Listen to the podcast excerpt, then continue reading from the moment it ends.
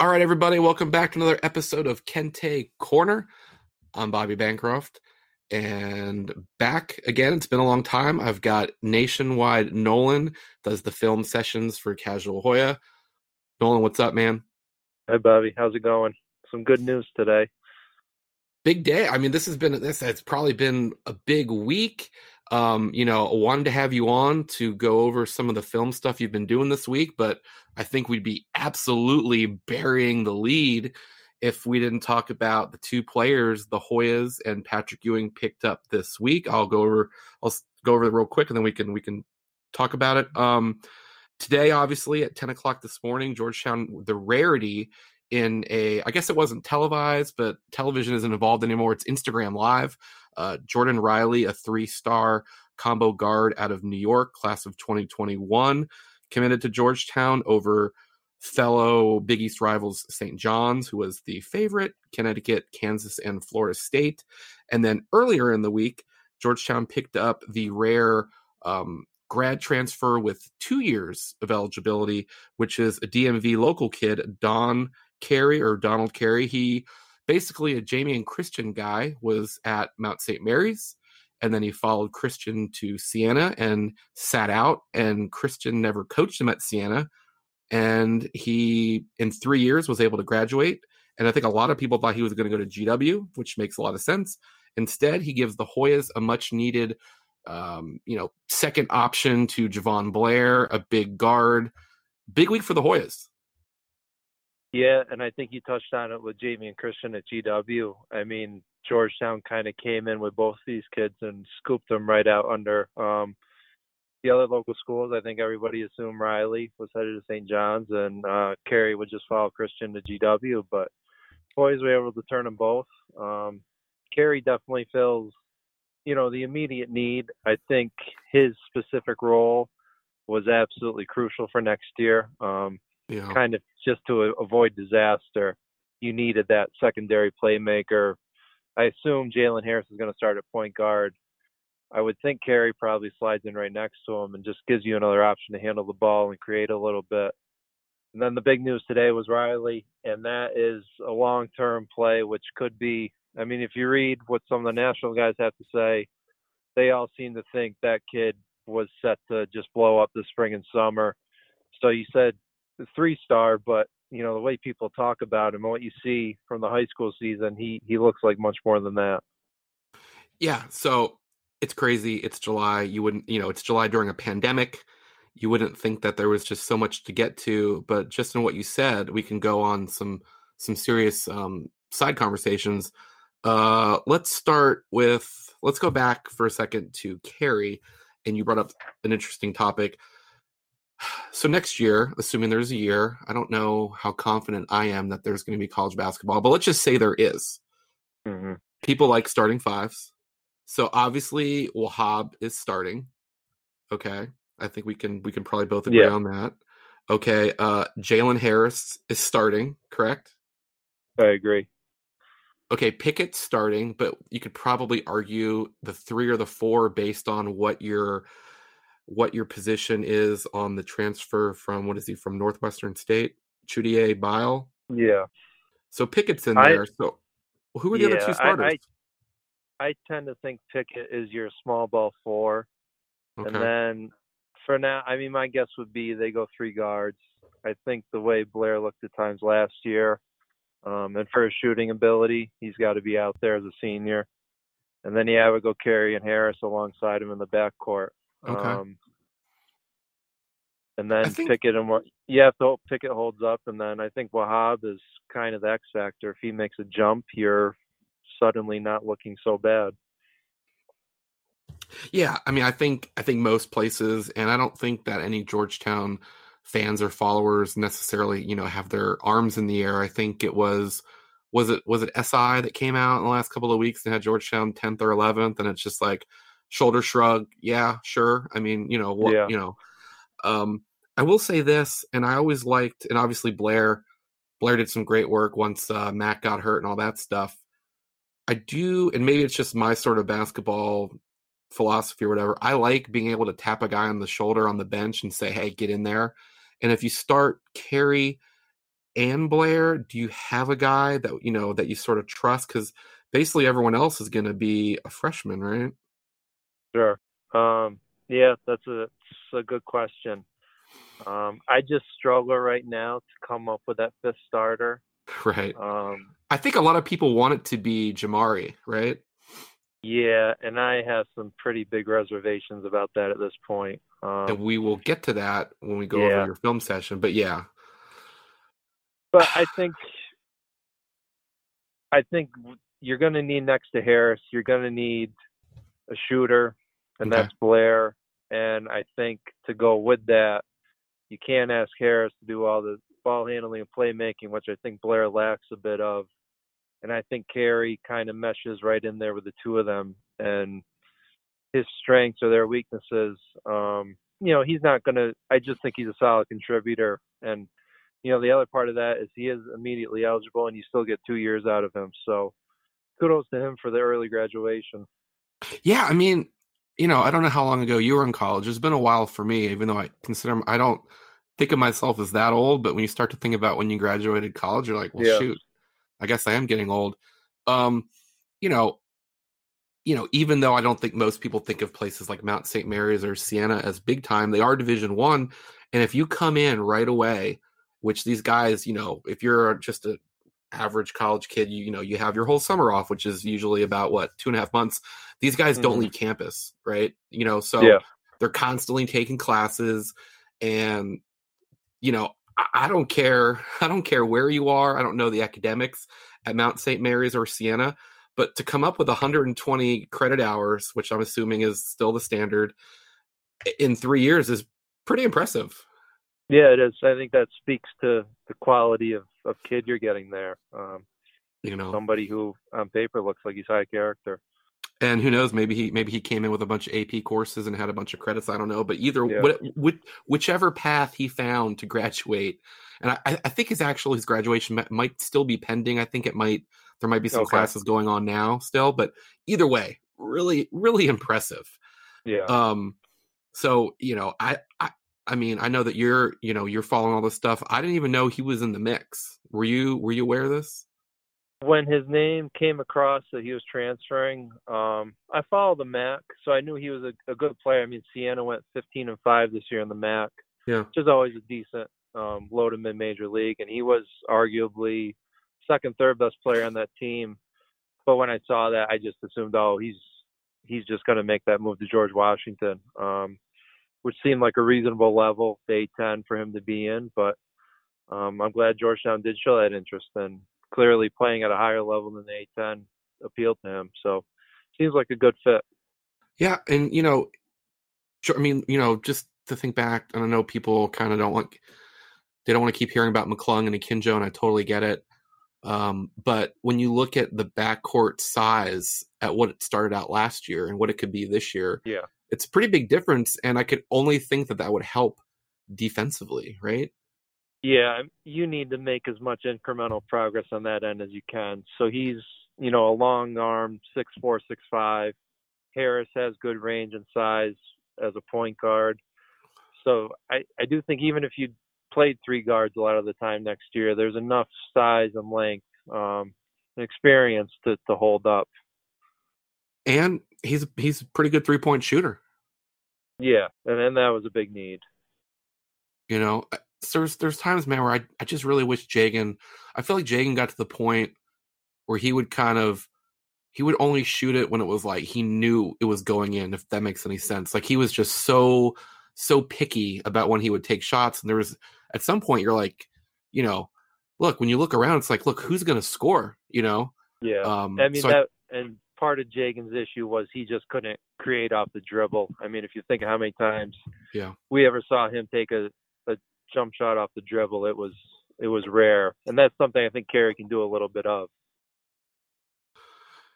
yeah, and it's something that that Allen, you know, God bless him, in that in that Big East tournament, you know, and, and, until he got that cramp, it looked like Georgetown was on their way, and there was there was times where Allen was was kind of giving that to you, but Yeah. you know, Jagan and Jagan and Allen did a great job, um, but they're gone, and that's that's kind of the crazy part is you know you're like oh you know Georgetown and Ewing they you know they you know even though they lost their last however many games they were in all of them, but then for such a small team, they lost a lot of those players. You know, yeah. so it wasn't you know it wasn't like they had a small team and everyone's coming back. It's like Ewing only had a couple players and a bunch of them had to leave. Yeah, I mean, and yeah, not to shortchange what Terrell and Jagan did last year. I think for the majority um, of that season, especially when Mac went down, those two gave you NCAA tournament caliber guard play, and just the oh, rest oh, yeah. of the roster. Oh yeah, it, it just wasn't didn't happen. No, I mean those guys. You know, I mean, I think even if if Omer had been healthy 100% and you still didn't yeah. have Mac, they might have found a way to limp across the line, but at some point there just there just there just wasn't enough. So I didn't think that they were going to use the third. If, if you told me last week, you said, "Hey, Bobby, you think that they're going to use their 13th scholarship?" I'd be like, "No." I mean, you know, they, no, they're not. Yeah. Um, and then they did, and not only did they use it, they used it in a guy that's probably going to give them two years of some pretty quality play. So you know, the staff kind of gets crushed a little bit here and there. This was a pretty good poll, and you know, it's funny. Um, I think um, Malinowski was on maybe the maybe that um, with uh, Dickerson and Smith, or maybe it was on yeah. Dog Talk. I can't remember which one, but um, I think he mentioned that GW was after him, and when Georgetown came in, he was like, "Oh hell yeah!" So yeah, it might be the kind of situation where you know those guys that are kind of like you know right on the line there of A10 Big East, and you get that call from Georgetown, and you're like, "I'm ready." Yeah, definitely. I mean, that's throwing kind of being the biggest school out there has helped them with quite a few kids that are coming in. I mean, you think of Pierre jumped at your offer. We're gonna have to wait a year for him. Um, but Kobe Clark was the same thing. Mm-hmm. Um, Dante Harris jumped at your offer. So as long as you're evaluating the talent right, when you come in with that offer, it, it can work to your advantage for sure. It can. So, you know, as you know, when you're a team that's missed the tournament for years and the local recruiting isn't going the way anybody wants it to, when you basically pull on St. John's, what's been happening to you, you know, whether or not you yeah. think Hoyas were heavy after Quincy Allen, it, I don't, I, you know, I think all, all all the uproar about Quincy Allen wasn't the Quincy Allen. It was just the fact of like everyone's just so thirsty to get a local kid, particularly one that's you know a four star. And I think Allen at the moment is like top 50 or top 60 or something. Yeah. So I don't think. But anyway, I, I was so, part of the, I was part of that uproar, and you're right. It's more of the fact it's a team takeover kid who goes to high school 10 minutes from campus. Right. Just to kind of put yourself on solid footing with relationships and having a local kid that even if he doesn't turn out to be great, it just seems like that was one you probably could have won that you let well, get and, away. and it's not like you know okay villanova took him or syracuse got him yeah. or you know it's colorado right? Yeah. And i think i think all those things together i think it's irrational to be crazy upset about quincy allen but i think that if you know and i think you were probably in this boat i think i was a little bit too i think it's just it's just it's everything together and then you, you can kind of just yeah. like focus it in that moment on that particular guy but anyway, yeah, Georgetown pulled that on St. John's. Yeah, and if you were to tell me a week later, hey, you can have Jordan Riley instead of Quincy Allen, I would have signed up for that in a second. So apologies to the staff for that one.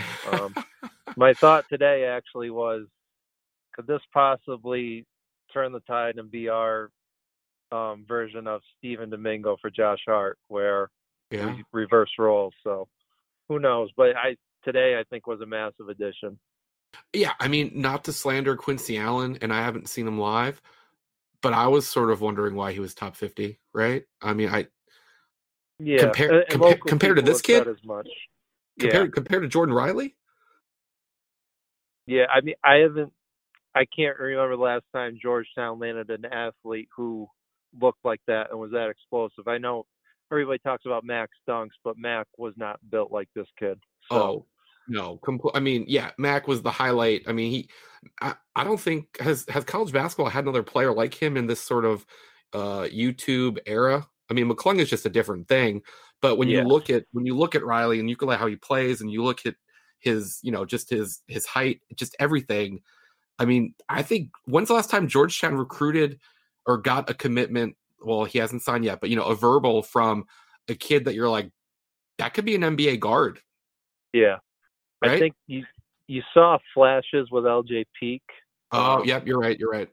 But even LJ, I, I just think th- the way Jordan Riley just gets off the ground, it's it's not something we've had. Um, you know, and how good is his jump shot? How refined can he make the other parts of the game? Remains to be seen. But um, like I think I read today, he has a, a football background, and you can kind of see that just with the physicality um, and how put together he is. I mean, when Kansas and Florida State come calling to check in on you, um, that kind of tells you the caliber of athlete he is. Now, I I didn't have a chance, and I don't know how long how, how much you were doing today. Do you have any idea about the Kansas and the Florida State interest and the fan reactions and those types of things? I mean, I because you I mean, basically today it was just you know, and I'll say I almost felt bad for the St. John's fans because like I get what just Yeah. happened to them. You know what I mean? If that makes any Yeah. sense. Yeah. And I think Connecticut was kind of I- feel like you know when um, some of the New York people were saying it's like it's down, it's down to a, a Big East race, and I had heard this week that it was it was looking Georgetown or or St. John's, but it wasn't my story to put out there, so I was not I was not doing that. But do you have any sense that Kansas or Florida State was sort of like oh bummer, or was that just you know they're in such great spots that something like this isn't going to faze them? Yeah, I think Kansas is in a position where if they want to, they can take a flyer on a kid like that. I, from what I read, Norm Roberts, he kind Okay. of pokes around the Northeast to see who's out there. Um, obviously, now I think even though DC's not all that close to Long Island, it's certainly closer than Lawrence, Kansas, and with all that's going on, um, maybe they just didn't really consider Kansas or Tallahassee all that much. Um, Florida State, I I'm not sure. Um, the only thing I know with them is they certainly have a good eye for talent, so Oh yeah, that's a positive sign. Yeah, I think I think Riley would be the kind of guy, you know, after a couple years, because it's hard to break in into Kansas and start right away. But Yeah, let's say he's like a junior on Kansas, and you're like, how did Kansas get this kid? yeah, You know, they always have somebody like that. right? They do. No, the other thing today that surprised me is, I mean, his father pretty clearly stated that Georgetown had the playing time right away. So I wonder if Ewing now is, you know, at first he would have seemed like a guy who's not going to promise anything, but now, you know, the way things are going, do you throw that out there with a kid like this and say, hey, you know, the opportunity's there? And that seems like it might have just pushed Georgetown over the top. Um, I thought I read somewhere that his father kind of reservations that, you know, St. John's has another New York kid, Posh Alexander, playing Yeah. guard. Um, so that might have factored in. Um, or Ewing just saw the talent and says, "Yeah, this this is a kid I can build around."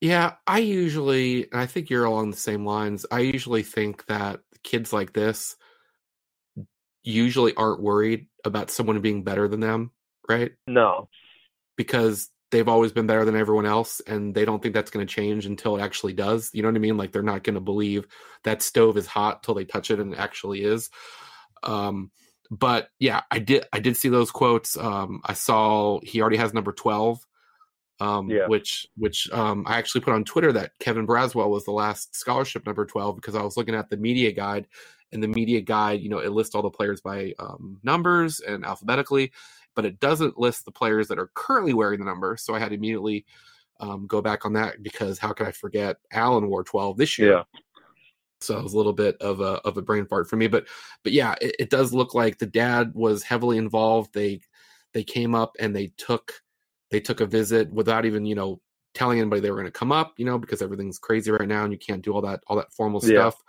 But you know he gave good quotes. He gave the kind of quotes where I think everyone sort of expected those just to be there all the time. Of I want to go play for Ewing because he's an all-time NBA great. He was an NBA coach forever. yeah, I want to be in the NBA. And, you know, obviously that's why Omer came. And that's kind of why it's so crazy when Mac is like, you know, I'm out of here. And I think at some point we'll find out that maybe Mac got, you know, felt that they try to rush him back or I don't know. There's something weird Yeah. with McClung.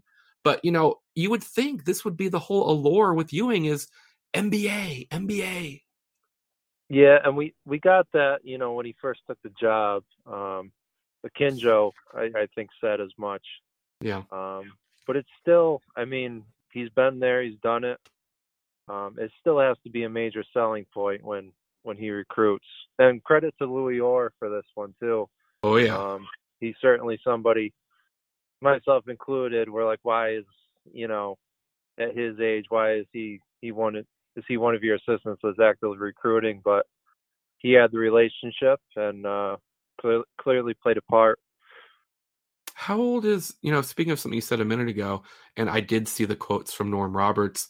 How old do you think Norm? I mean, because like I feel like Norm Roberts, who you know tried to do the St. John's thing, he was there for a while, and you never really got the, got them over the hump. But he's been like a great assistant with with Kansas, right? Um, yeah. He's not ex- exactly a young, young guy. I I was I guess sometimes I forget he's still there and part of you know one of the premier programs, and mm. you know they should be using the relationships like this. And I guess um I guess or was the coach of one of the coaches there at um was it is it uh Brent, it was, Brentwood? Uh, if you remember the big guy from Seton Hall, uh, John Garcia, who was like yeah. 05 to 09. I think yeah. he only played for Orr his first year. Okay. But uh you have to figure if you had Louis Orr and then you went to Bobby Gonzalez, you, you probably will appreciate Louis Orr a little bit more.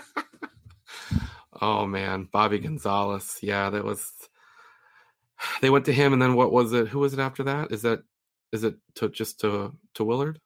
I think they went right into Willard. Yeah. Yeah. Um. Okay. So I think for Kente Corner, this has been one of the more positive segments, right? Yeah, definitely.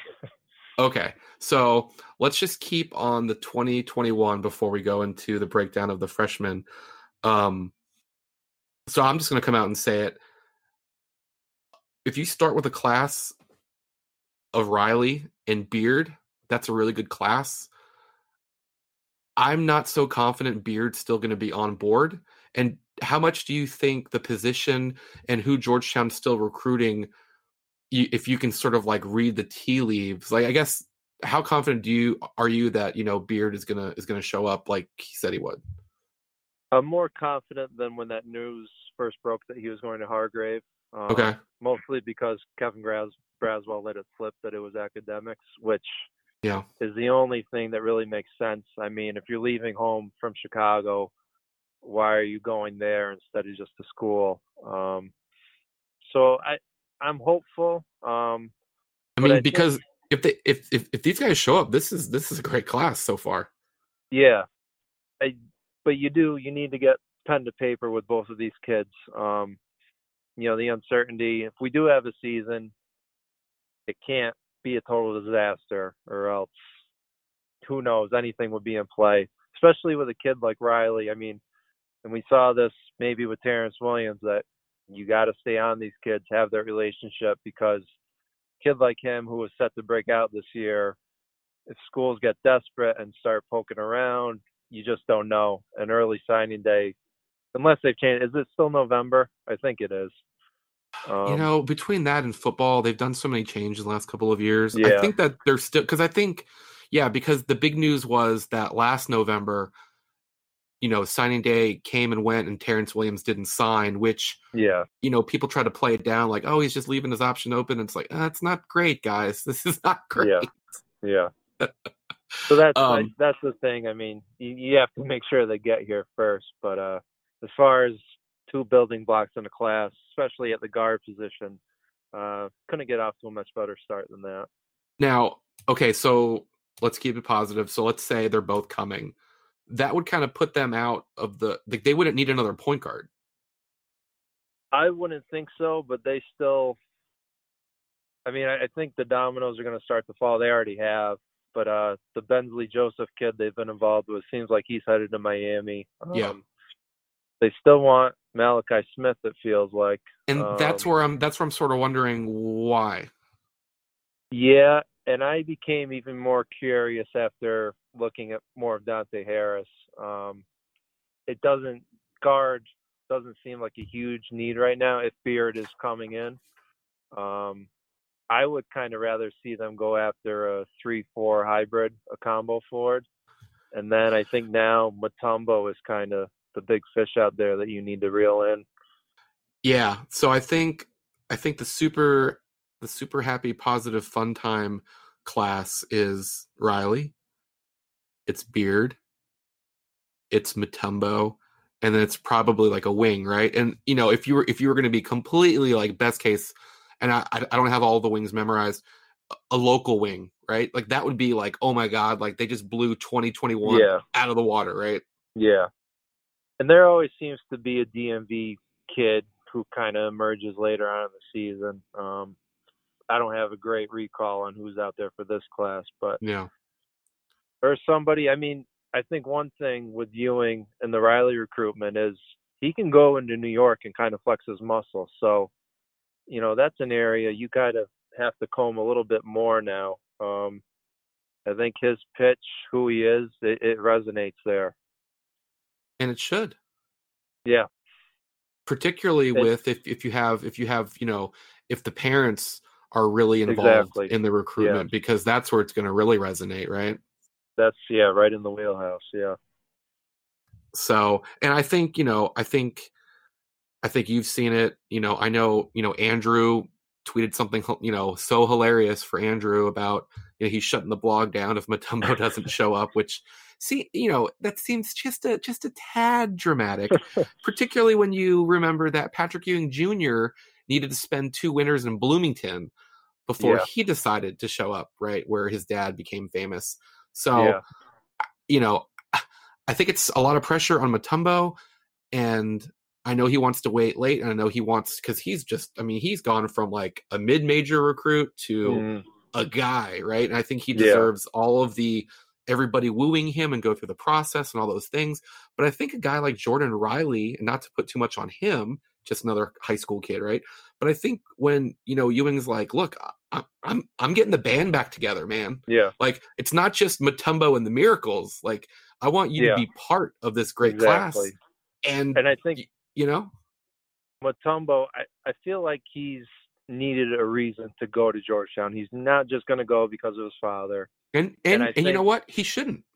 No, he shouldn't. And you know, if you put him in a position where there's nobody, no other talent coming in, he's not the type of player. He's, I think, a very good player and can get better with time. But he's Yeah. not going to step on campus and be the savior. And to put that expectation on him, um, is probably not something he would want. And I, I can't blame him for that. But you start to get more talent in the program, and then he's a piece of the of, of the cog instead of being the main show. And I think it starts to look more appealing for him. So it's you need that momentum in recruiting, and and today was big. Yeah, and you know, I'll say one more thing, and you know, you follow recruiting high school or for college or for football and basketball. I notice the Canes are doing really well with their local Yeah. recruiting during the pandemic. But you know, uh, Jordan also said the good stuff, right? Of you know, and guys say this all the time, and it's better to say it than not say it. But you know, he's like, I'm going to try and get you know my friend. I'm going to try and get this guy. I'm going to try and get that Mhm. guy. And you know, obviously, the, the- those kids are going to make decisions based on them, their family, their coaches, all that stuff. But you definitely like to hear that, right? Yeah, especially I mean, if we're to assume one of the top targets left is is Malachi Smith, I mean, Right. two New York kids, there there probably is a prior relationship there. Yeah, the New York kids. It was actually like I think I triple checked it, but the last two, you know, the only two recruits this century from New York are both Jesse's. Yeah, yeah, Um, you know, Dickerson is a New York kid, but he was, you know, he went to Iowa and I think San Diego or not San Diego, but South Dakota State first, right? Iowa to South Dakota. Yeah, Yeah. So yeah, so the and I think Sapp actually did like a prep year up in Mar. I think he was like national Christian. I don't know. He was at some. He didn't play high school basketball in. yeah. He uh he went to National Christian. Yeah, Yeah, but still, you Jesse Sapp. That worked out pretty well. Had Jessie Govan. I know the team success wasn't there, but Jesse was an all Big East performer, you know. And now you, you know, now you got you got uh, Jordan Riley, but um, that's not for you know that's not going to be for this season, assuming there is a season. Um, you were breaking down some of the film, and this would have been the time where you know we could have had a talk like, "Hey, I saw this at Kenner League, and I'm Mhm. really high on TJ Berger. I had no idea he could shoot from mid court." You know, and there's all these Kenner League recaps and all these things that you see, but we don't have that. We don't have that. But what we do have is we have YouTube, and I couldn't help but notice you were kind of going over some of the YouTube stuff this week, mainly for the kid from Louisiana, Collin Holloway. You were doing some Jamari Sibley stuff, and probably the first uh, the first guy who was kind of came out of nowhere, and I had a guy from Tennessee Preps come on, uh, Dante Harris. What are we going to expect from Dante Harris? I I want to be guarded in my optimism because you were being really optimistic. Yeah, I think if you watch his high school, um, I think some of the games are on on YouTube, and the competition level that he played against, they you just can't take anything away from that. But when he which was played, kind, that, that was kind of the thing with uh, Mac, though, right?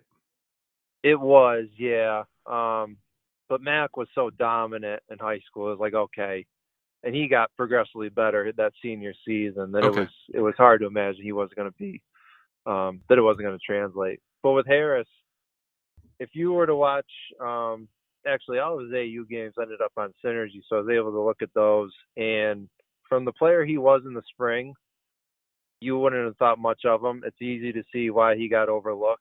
But then when the July um, Under Armour event came around, that whole I think it was seven or eight days, um, he was just a completely different player.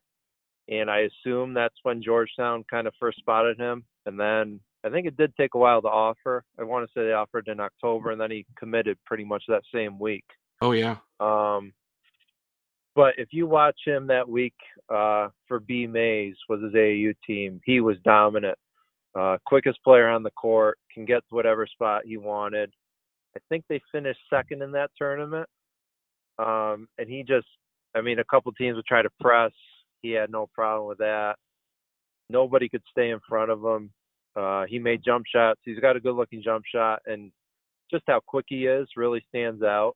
And physically, even though he says he's six feet now, hopefully I think I think he tweeted that today, didn't he? Yeah. Um, good, good for him. Still probably guess more towards 5'10", 5'11". Yeah. But he's a sturdy 5'10", 5'11". Um, he's strong. Uh, he finishes. That's going to be the main thing how he navigates um, around the paint because he's going to be able to get in the paint. Um, I know people after kind of posted his highlights wanted to compare him to Akinjo. Um, so I don't think it's crazy to throw that at him um, because I think he might. I think he is quicker with the basketball than Akinjo was. Um, but James was a little bit bigger um, and certainly played better competition. Yeah. So time will tell, but to me, it looks like they have a steal with him.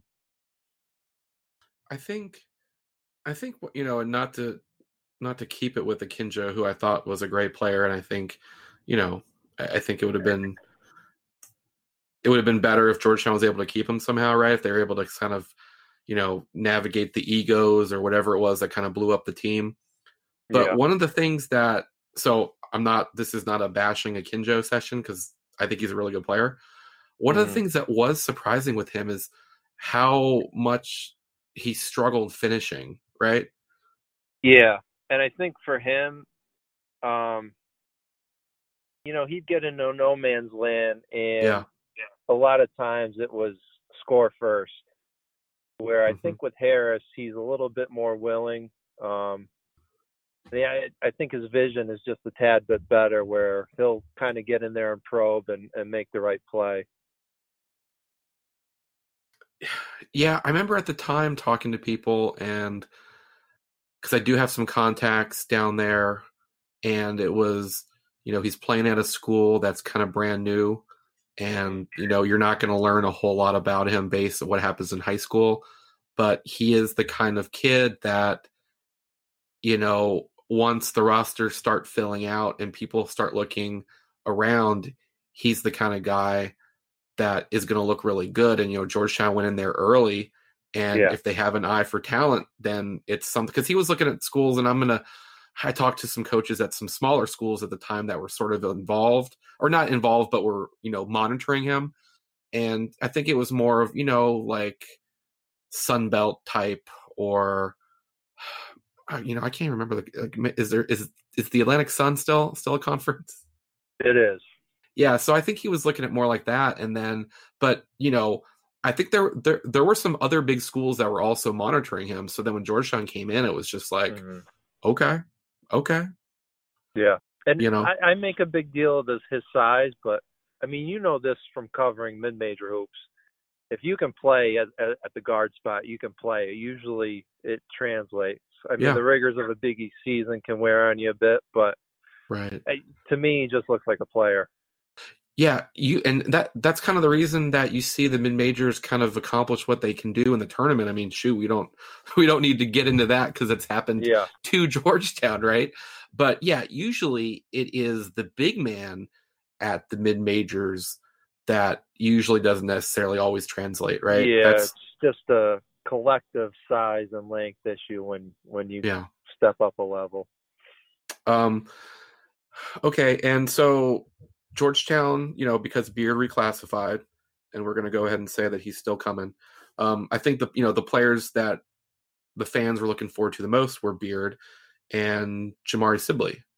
And Mhm. what'd you kind of come across in your most recent film watching of him? And what kind were you were you watching AAU? Were you watching the high school stuff? A little bit of both.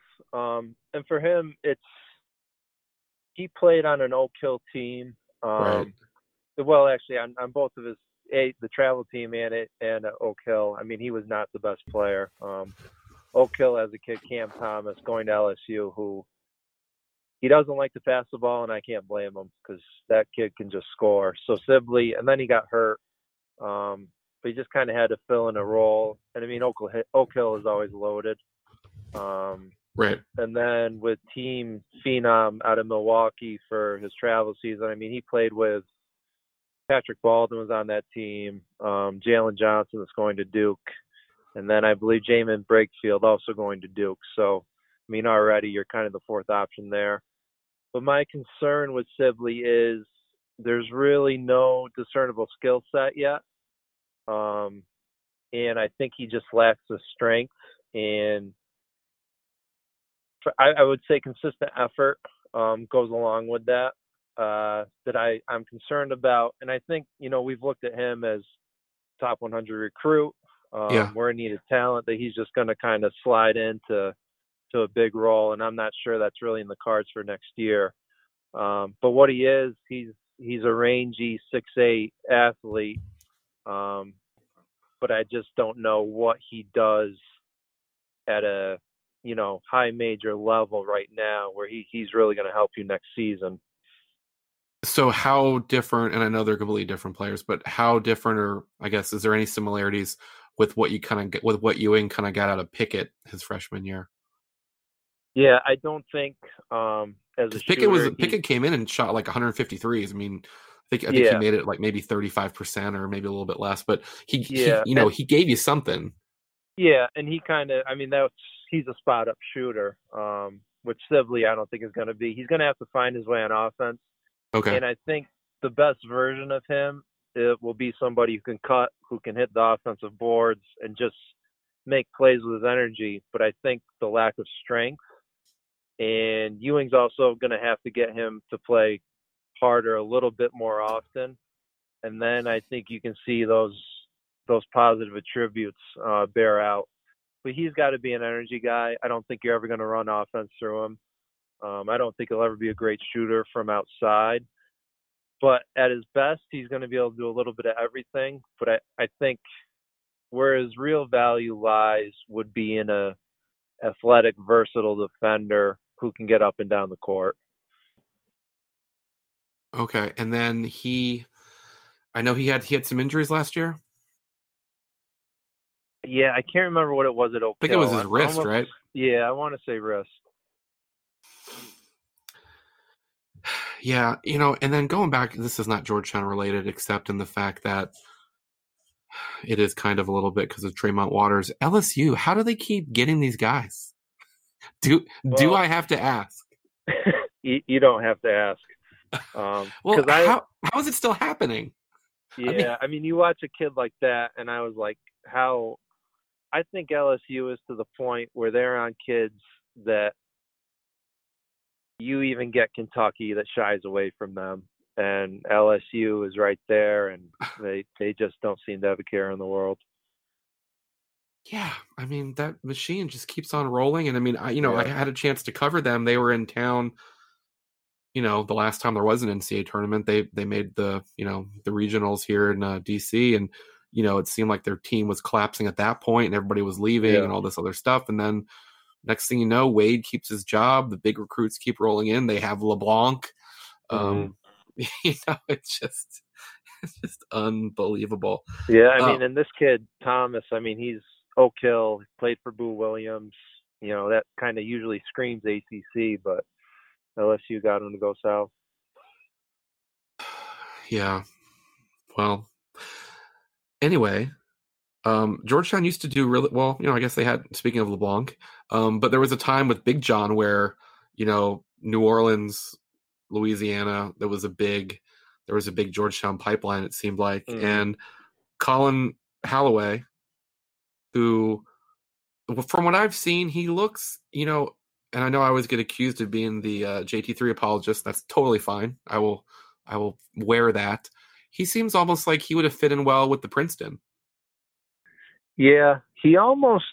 I mean, I think most would have considered him a reach for this class. If you go back to when they got Jerrelle Benimon, that was considered a reach. And Benimon's years at Georgetown, obviously, I don't know how would you. It wasn't great, but he still played over Henry Sims at times, and obviously then took off when he transferred.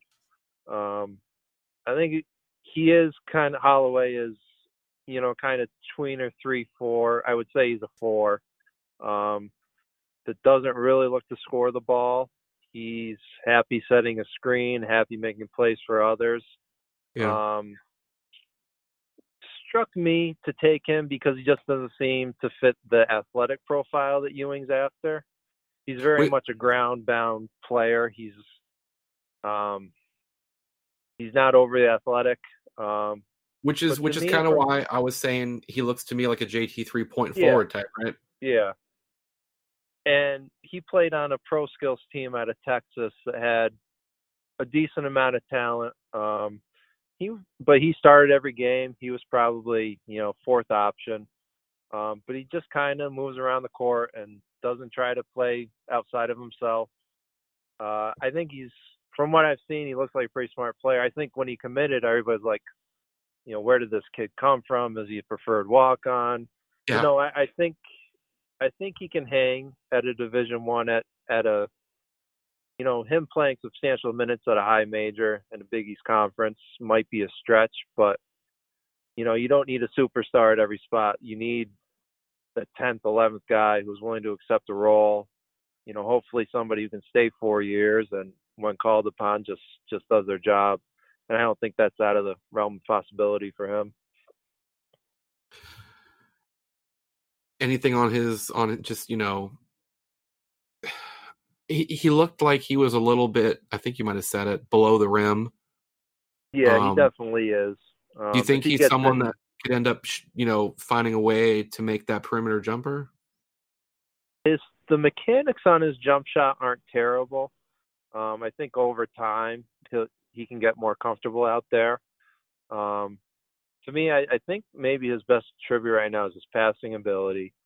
Um, I think he's a pretty sturdy defender as well. Um, not overly athletic, but uh, he actually, I don't know if it was last May or last July when they played Team Takeover. Him and Terrence Williams pretty much went head to head, and he hung right in there. Um, Williams is a pretty talented scorer, shooter, but I think Holloway he's he's a pretty sturdy defender, and I, I do think your comparison to a JT3 player um, is is not much of a reach. I think he's just a fundamentally sound, smart player. So we talked about the starting lineup a little bit ago. So you base so you've got your starting five. Let's say it's Blair, it's Pickett, it's Carey, it's Harris, and it's Qudus. So we know Ighoefe, I think, showed enough that with a reasonable growth, you know, he's going to have to spell Qudus, you know, when they want to stay big. Mm-hmm. So that's that's six. Look, you know, I know at this time of year, you know, most fans have Georgetown a pressing team that plays, you know, all 13 guys. And we saw last year with probably a more talented roster, right? They were playing 11 and then it went down to 10 at the Texas game when actually believe it or not was that was Jahvon Blair having a you know a healthy DNP. Yeah. So it's kind of hard to play 11 guys, right? It's kind of hard to play Yeah. 10 guys. So if we have those six players, let's just say they play a normal nine. Who else do we think is getting minutes? Do we think Dante Harris is getting minutes? Do we think Sibley's getting like who do we think? And obviously this is subject to change. It's, it's July twenty fourth. I think it's Clark. Um, Clark. there's yeah, I there's somebody I, whose opinion I very much respect. Who when Okay. we got him reached out to me and said that's an absolute steal. That Ooh. he thought eventually you're looking at an all Big East performer. Um, says he comes from a uh, very well coached high school team, and he played next to a kid going to Kentucky, um, Yeah. Fletcher. And I mean, my the friend of mine said he kind of does it all and uh, high energy, does what he's asked, and he he really couldn't say enough good things about him. So that was encouraging to hear. Uh, I don't if he played high level AU, I can't seem to track down what team he was on. So um, Okay. obviously he kind of took off this winter. And I think he kind of provides you with a jack of all trades, athletic wing defender, um, who kind of fills in what you need behind Pickett. And, you know, if you want to not play super small, if Pickett wants to be on the perimeter more, I don't think it's unreasonable to pair him um, with Clark and then still have your center on the court, and that kind of makes up your front line.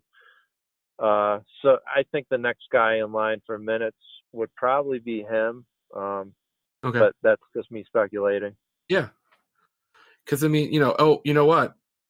I mean, look, I, I, you know, I think I, I think I mentioned him earlier when we said this, but Bile didn't come here to not play, right? That's true. Yeah. Um, he, I mean, if you look at his production, I mean, obviously very low level D1, but I assume they have a role in mind for him. Um, he is athletic. Uh, he's has legitimate size.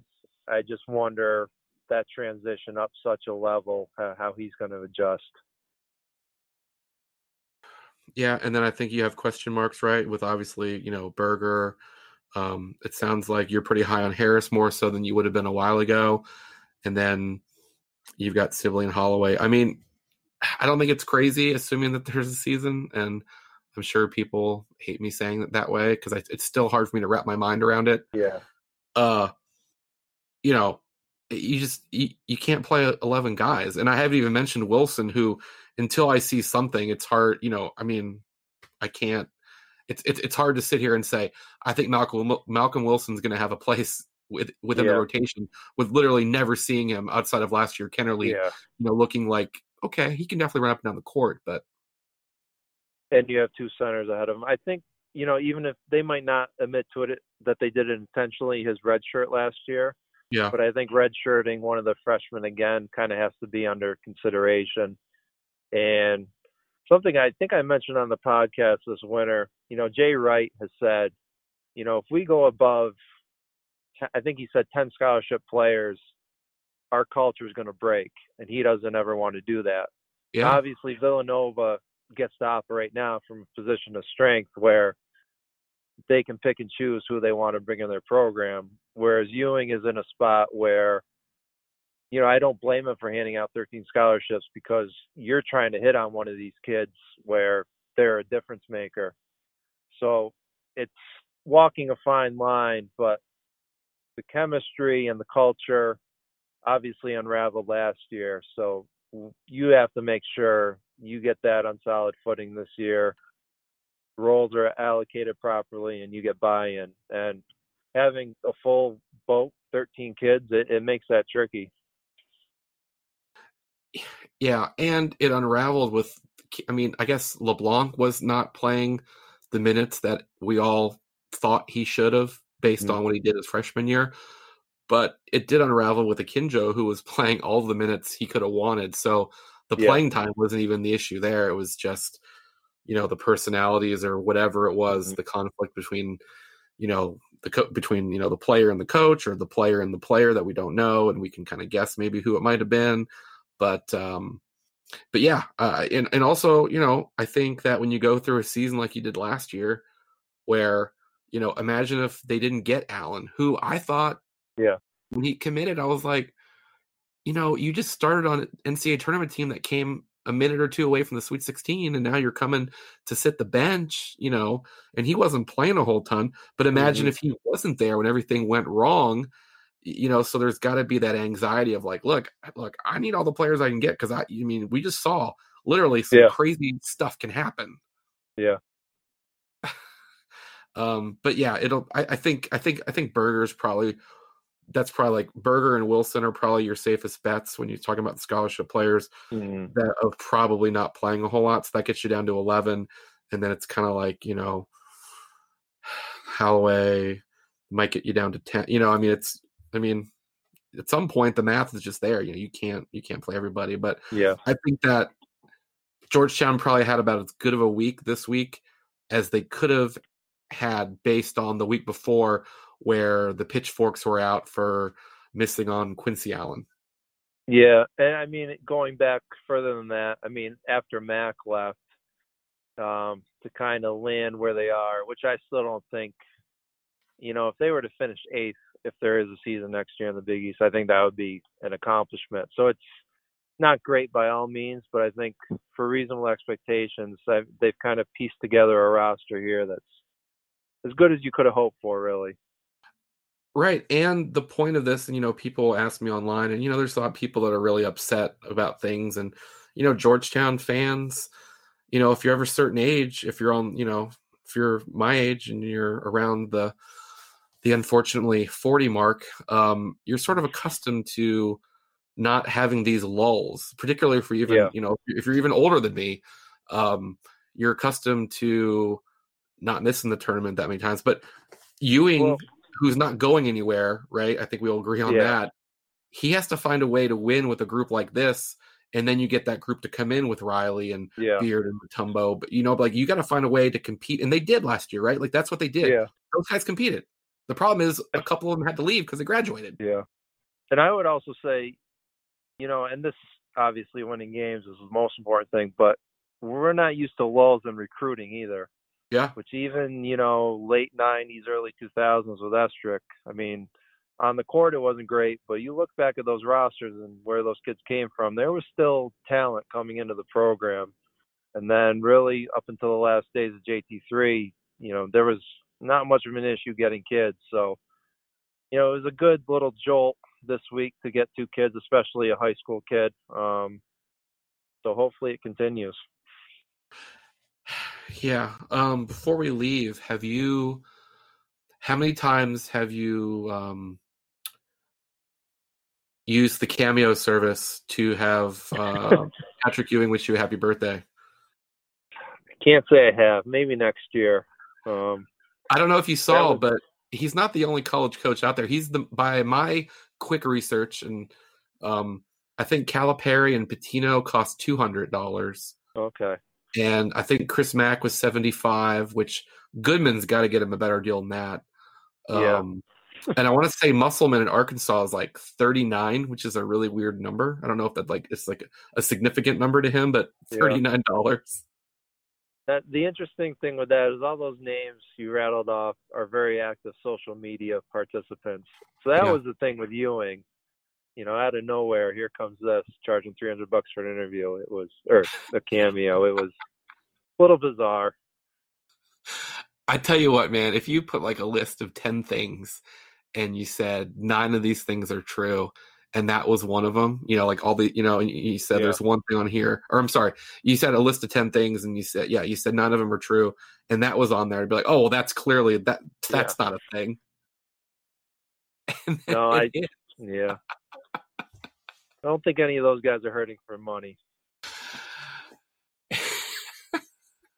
I think I think I posted too. I think um I think you've got Sweetney on there. I think Rodney Pryor's on there.